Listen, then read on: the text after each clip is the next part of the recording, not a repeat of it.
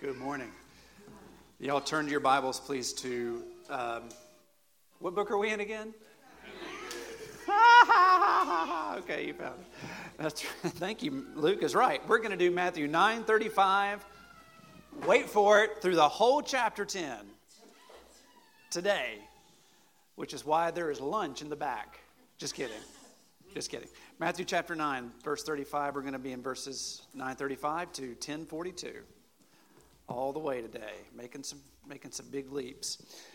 This has been fall break week for us, and so that means the kids have been home more, which means I have not been home as much, so I could actually get some work done.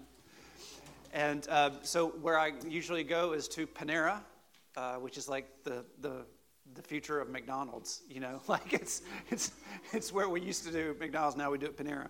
And so I sit in there and work, and it's and like every other fast, fresh cafe kind of place in all of our worlds right now, they are hiring desperately still.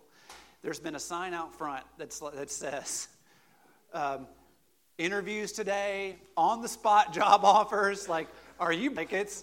They are just really hard up for work. But actually, that's not what they're saying. Like, I mean, the sign says, on-the-spot interviews and offers, you know, please just ask. But what the real pull, the marketing work that the HR department is doing at the Panera in Cool Springs, is they are talking about Panera's mission as a nation, about how to make a croissant or a cinnamon roll or soup or whatever else you might get. Not a bit. But there's all kinds of information about what the company is passionate about, what they do with their profits, what their core values are, what their mission is at Panera. There's an appeal to the mission, not the work. Okay? So, with that in mind, as we continue to the Gospel of Matthew, we're going to talk about the mission today. So, in 1 through 4 of Matthew, we've learned who Jesus is.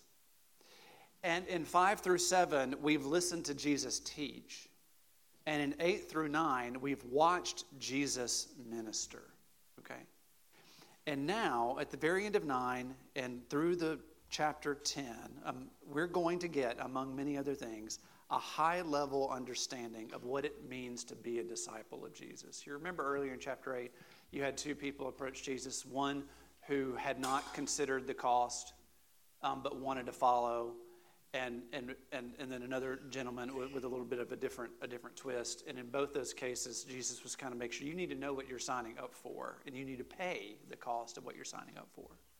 Well, now we're coming to this place where Jesus and his immediate disciples, his 12 disciples, are going to get to do what they signed up for. And it illustrates for us, it defines for us what it just means to be a Christian. Like, what does it look like on a daily basis to be a Christian? So that's what we're going to look at today in Matthew 9:35 through 10. Now, so I have this is a Baptist church, right? So I have a three-point outline for you today. And here's the first one. Discipleship synonyms. To be a disciple of Jesus, to be on mission for Jesus. You've already seen this about Jesus himself in chapters 8 and 9, but the emphasis there has been about Jesus' ministry.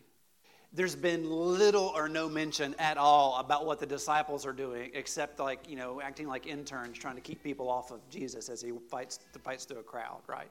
But there's a shift now. The disciples aren't just, you know, bodyguards. They're actually getting ready to go on mission. Look at verses 35 and 38 at the end of chapter 9. Jesus continued going around all the towns and the villages, teaching in their synagogues, preaching the good news of the kingdom, and healing every disease and every sickness. He was doing mission. And when he saw the crowds, he felt compassion for them because they were distressed and dejected like sheep without a shepherd. So Jesus is doing mission, and he has a mindset of mission. He has a posture of mission. And then in verse 37, he said to his disciples, these are his 12, pray to the Lord of the harvest to send out workers into his harvest. So now Jesus is equipping for mission. So he's been doing it. He's had the mindset, and now he is multiplying the amount of people who are going to go about and do discipleship, who are going to go about and do kingdom mission, okay? To be discipled by Jesus is to be on mission with Jesus. To be discipled by Jesus is to be on mission with Jesus. So that's what discipleship is. It's to be on the mission. Discipleship is not Sunday school class. As wonderful as it is. It's not a community group, as wonderful as it is. As wonderful as the things that happen in those classes that shape us to be more like Jesus, those classes are a method, they are a tool, they are a small part of being on the mission of discipleship. They are not discipleship in and of themselves. They're just tools. They are methods for making us all on mission to be disciples, okay? Discipleship is not education. I say that as somebody with a doctorate in education. The goal of discipleship is not Bible expertise, as wonderful as that is. Discipleship is missional, not educational. Knowing our Bibles, being wise with the Scriptures is a part, it is a method, it's a tool that is essential for being on mission as a disciple. But the Bible expertise that we gain is not the discipleship. Okay? Discipleship is not fellowship. Okay? Although discipleship is fun, it must be enjoyable, it is challenging. We'll come to that in a little bit. Fellowship is not the goal of discipleship. Part of it, but it's not the goal. The ultimate goal is to help people grow and go on mission.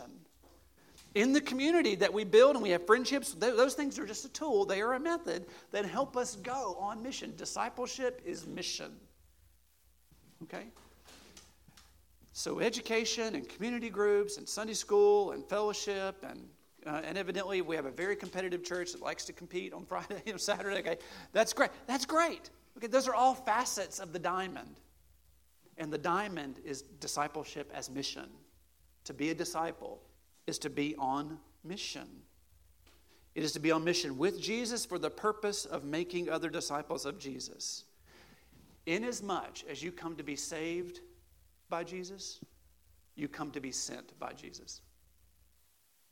Okay? Nobody comes to him as a consumer. They come to him as one who will join him on mission. I learned a new word this week preparing for this message. Okay? It's a new word, but not a new idea. I knew the idea. And that's when I started looking up the idea, I found this new word. The word is pleonasm. Does anybody know what a pleonasm is? Come on. Nacelle knows. I knew it! What is a pleonasm? Here, would you like a microphone?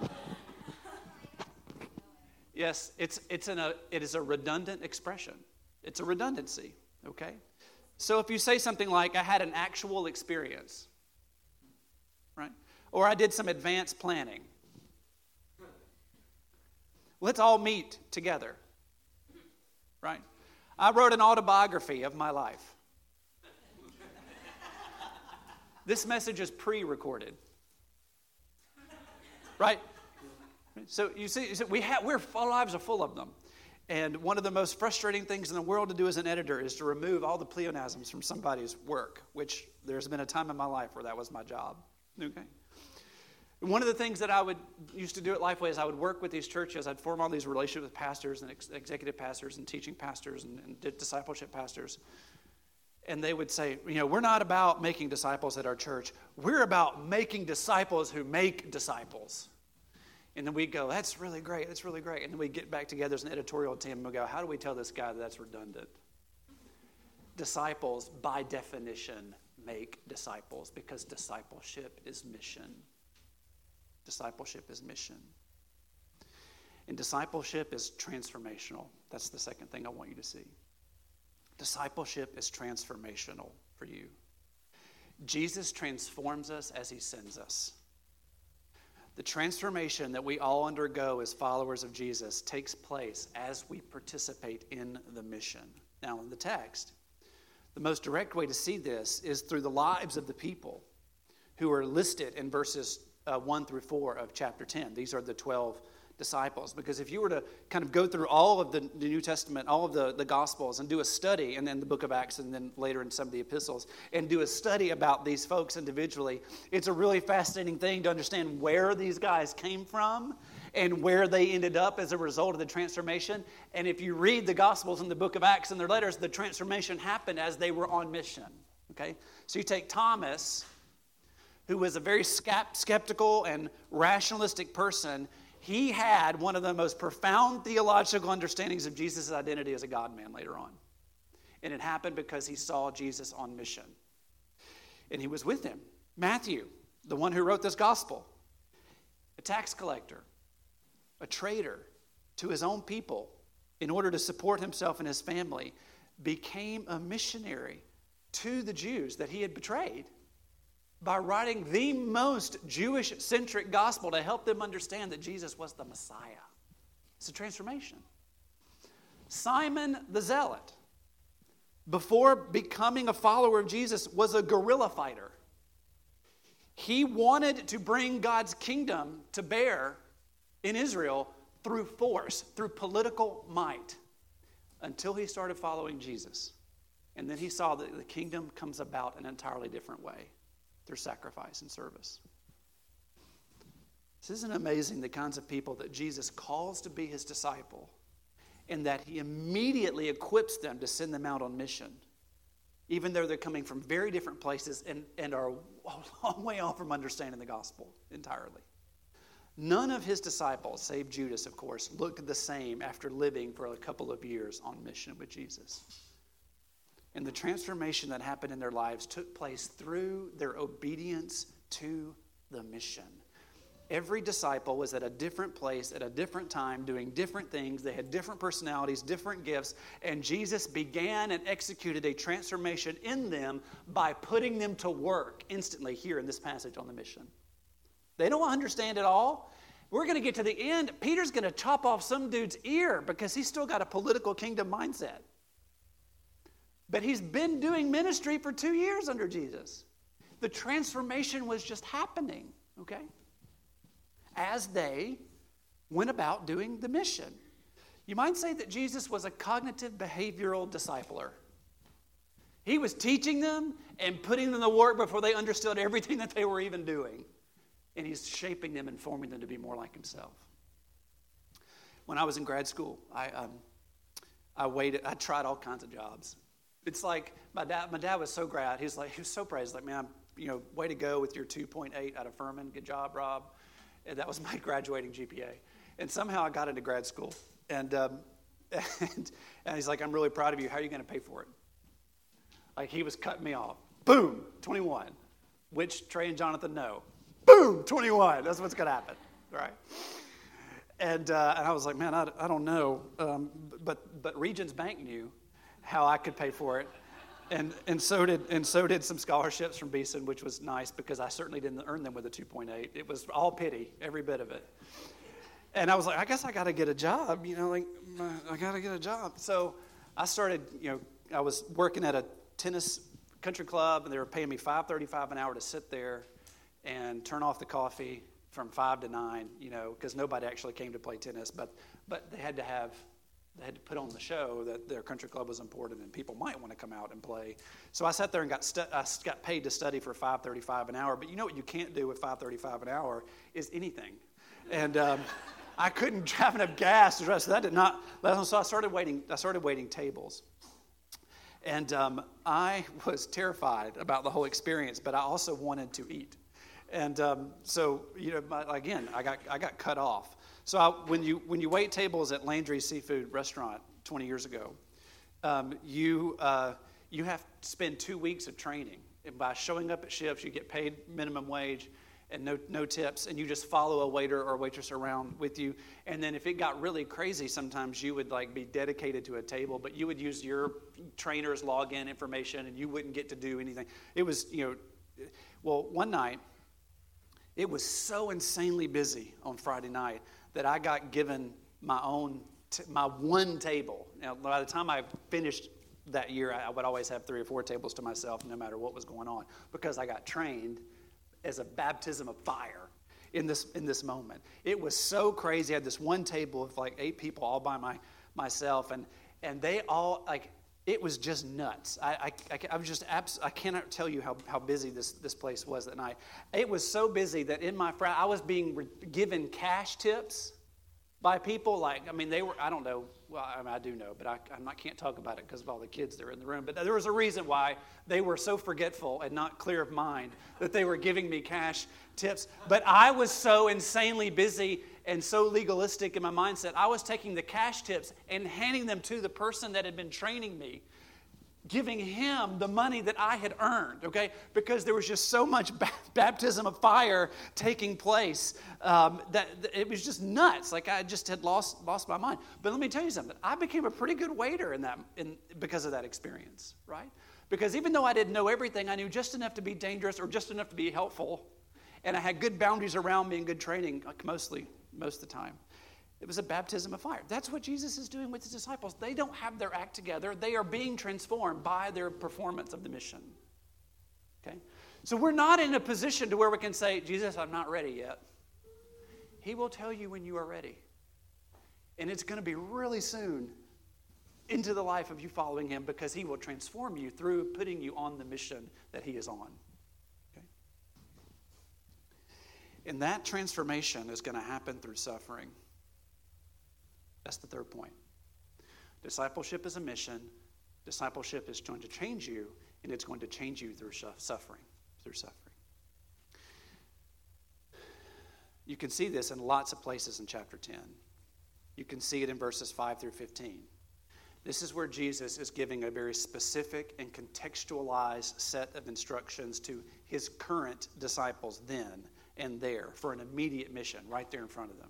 Remember, the field's wide unto harvest. Pray that the Lord is sent. Hey, you guys, come here. I'm getting ready to send you out because you are the workers of the harvest, and I'm getting ready to send you out into a field where there's going to be lots of ministry to reap, and so we're going to get it. It's going to be great, okay? And in verse 14 right there, Jesus alludes that they're going to come across some people who don't want anything to do with them. They're not going to be too thrilled about the mission. And Jesus says, when that happens, just move on. Just move on. But then when you go to verses 16 through 25, there's a shift in the text. And Jesus is giving counsel not just for his immediate group of disciples, but for that immediate mission. But he's giving instruction to all of his disciples for a long-term mission, and that's us. And it's there in verses 16 through 25 that you see all kinds of suffering and persecution for people who are Jesus' disciples. Look at verse 16. I'm sending you out like sheep among wolves. Therefore, be as shrewd as serpents and as innocent as doves. Beware of them, because they will hand you over to local courts, flog you in their synagogues. You'll be brought before governors and kings before me to bear witness. And on and on and on. Verse 21, brother will betray brother to death. The father is a child. Children will rise up against parents. You will be hated by everyone because of my name. You feel the suffering. You feel the persecution. That's how the transformation takes place, through suffering. When I moved to Nashville 10 years ago, I had a friend who had lived in Miami. I made a new friend at work who had just come to Lifeway from Miami. He was in his 20s, which was amazing that I could have a friend in his 20s, and late 20s. Because he lived in Miami, he was extremely image conscious. He'd been part of a large church there, running on one campus among many, and it's a very image-conscious culture. And so he was very, very vain, okay, about his body, okay, and about his skin tone, and about moisturizers and hairspray and all of these things. And in the 6 months that he left Miami and came to Nashville, he gained about 80 pounds, okay? Because he had been really stressed, and now he was sitting at a desk. And he had been really in an image-conscious environment, and where I work, we're not image-conscious, okay? We're editors, for crying out loud, okay? And his wife finally just said, dude, you're just going to have to embrace your jolly self. Just move on with it, okay? And so he tried to exercise without changing his diet, and more often than not, he would just throw up at the end of his workouts, if he made it to the end, because it was just, you can't do that. And because he was driven by this image consciousness, you know. And finally, a friend told him, you can't outrun poor nutrition, which is true, and it completely changed his life. So this is what he did, because he was image conscious, not health conscious. He ate the exact same thing for 6 months, Monday through Friday. And it was like a frozen Greek yogurt cup for breakfast, a piece of toast, a bowl of soup for lunch, and then chicken and a chicken breast and a vegetable at dinner. It was like 1,200 calories, which is a terrible idea. Don't do it. But it did work. And he lost all that weight in about 5 months, okay? And on the weekends, he would eat whatever he wanted. And by whatever he wanted, I mean 3 boxes of cereal, okay? Like, it just sounds terrible, but it worked for him, okay? Whatever, right? It's miserable, so I'm not advocating for that. I'm just illustrating for you that there's no transformation without suffering, okay? Right? There is no transformation without suffering. Now, let's make that a little bit more serious. We understand this more in our culture now than we used to. I did not grow up with where being a Christian was a problem. Being a Christian was expected by everybody in the community, and the people who weren't were the problems. Now the Christians are becoming the problems.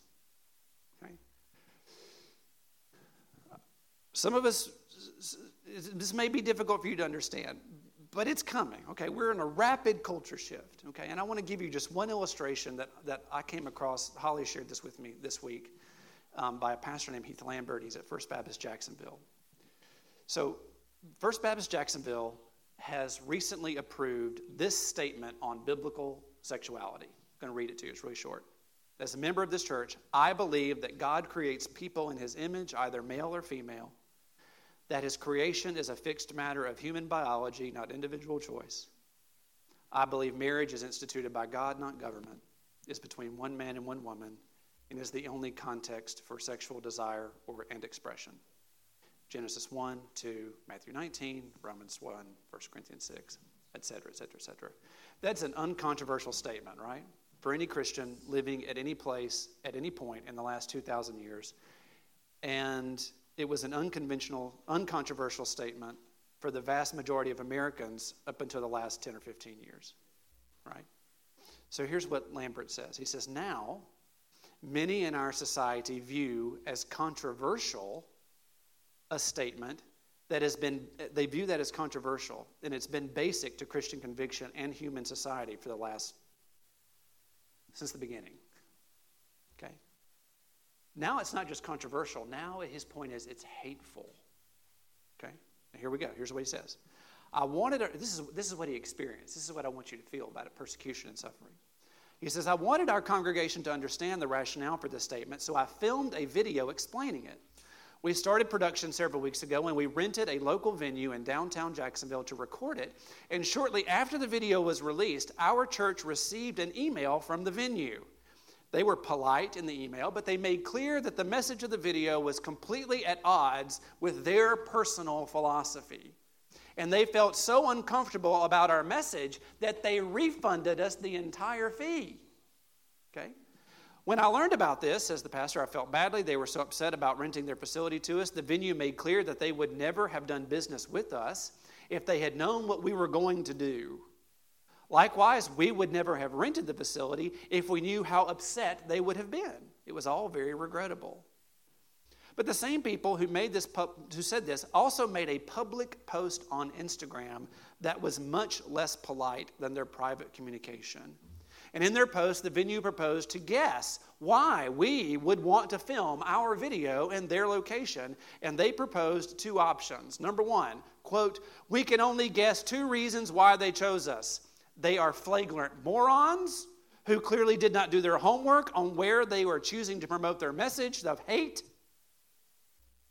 Or B, they intentionally used us to attempt to pull legitimacy into their message, unquote. Okay. So you see what they've done. It's not just, oh, that's what the Christians believe, but we don't believe that. It's turning hateful. It's turning controversial. Not just controversial, it's turning personal, it's turning hateful. It's coming. It's here, okay?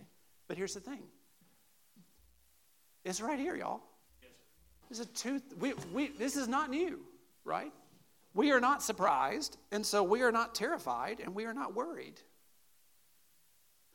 Jesus says in verse 24 and 25, chapter 10, a disciple is not above his teacher, a slave above his master.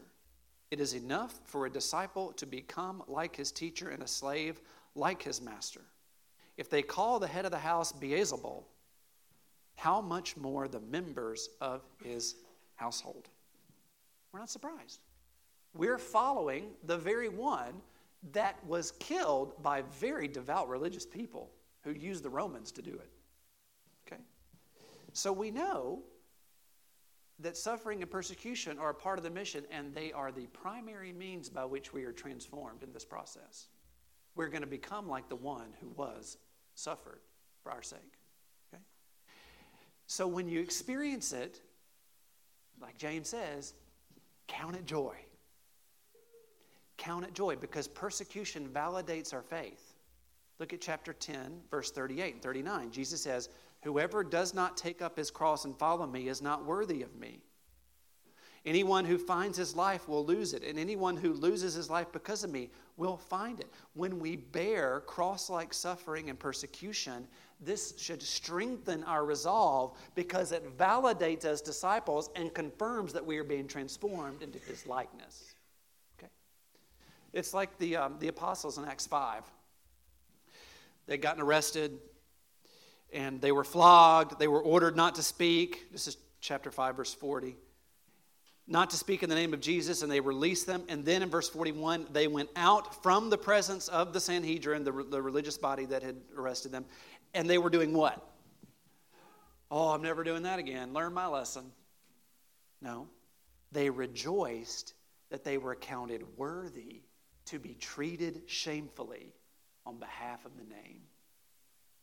Let me read that again. Rejoicing that they were counted worthy to be treated shamefully. Oh, that the Lord would make his church count that as progress. What if that were our mission? Hey, what if we talked about Jesus so much in a loving way, just like he did, serving this world, bringing the kingdom realities to bear? What if we did it so faithfully and so much like Jesus that we would be, that we would be treated shamefully for it, and that we could rejoice in that? In verse 42, guess what happened? Every day in the temple and in various homes, they continued teaching and proclaiming the good news that Jesus is the Messiah. Discipleship is mission. It's redundant to say that I'm a discipleship who goes on a mission every now and then.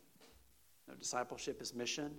Discipleship is transformational, and the transformation happens through persecution. It happens through suffering. So as a result, it's a shift in mindset. The application of today's sermon is a shift in mindset for a Christian. I am, Holly puts it this way, like every now and then I get in these environments where, so here's, I'll just use an actual historical illustration, then I need to go because it's 11:35. So a couple weeks ago, my uncle died, and I drove to Cleveland. I spent the night with my brother. I went to visitation, and I realized I had like no relationship with anybody there anymore. It's my hometown, but I haven't really invested. I haven't at all, right? So I knew my aunt, who is experiencing dementia, and it wasn't. I don't. I mean, she recognized me, but she didn't know me, right? And then my cousins, their kids were there, who I have not seen in 20 years. So I realized the whole thing was a little bit awkward, like I'm just, like I came to pay my respects to my Aunt Gloria and to my cousins a little bit, which I did.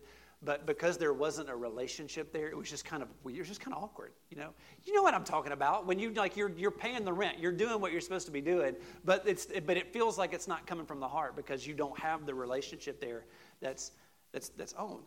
So I was talking to Holly about this, and she said, "Look, honey, Holly really, the Holy Spirit is real in our family." She said, "Look, you are an ambassador for Jesus in that moment. That is who you are. That is your identity. You are going in there as on mission. It's not about how comfortable you are. It's not about whether or not you feel equipped to do it or have the relationship. You're going in there on mission. And sometimes that's awkward and sometimes it's not, whatever it is. But you go in there with confidence and with a certain amount of I'm going to do this because you are a disciple of Jesus on mission. So I want to say to you, you are a disciple of Jesus on mission. This is what you're doing. This is what it means to go out of this room today into a restaurant or to cook a meal or to go to school or whatever it is. That's who you are. It is your identity. You are on mission for Him. And as you do that, I want to encourage you to guard your heart at the same time. Okay? Jesus says in Matthew 10:16, I'm sending you out like sheep into the midst of wolves. Be as wise as a serpent and harmless as doves. A couple years ago on a hike with Trey and Jonathan, 3 years ago, out like in Fall Creek Falls area, and we had a copperhead walk right in front of us, okay? And he will win every time, right? And then we saw some of those beautiful, harmless, amazing things in nature. Jesus is saying, I'm sending you out like a sheep who can't do much for anything about themselves at all. So as you go, be as wise as a serpent, be as harmless as a dove. Jesus is saying, don't allow your heart to become so protective and distrustful of the wolves in this world that you harden against them. Those are the people you're meant to love and to minister to. Don't learn the craftiness of the snake so well that you get the heart of the snake, right?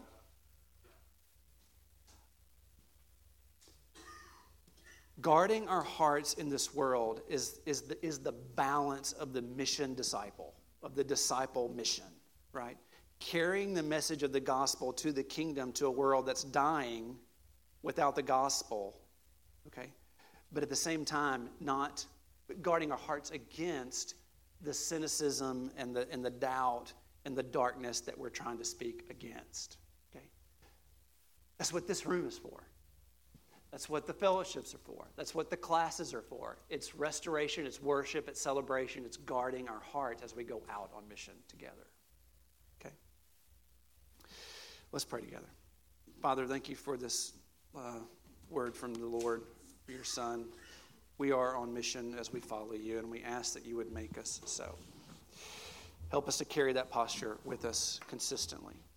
And we, Lord, we pray for somebody that is considering the cost, if you will, curious about what it means to be and follow Jesus, be a follower of Jesus, what it means to do that.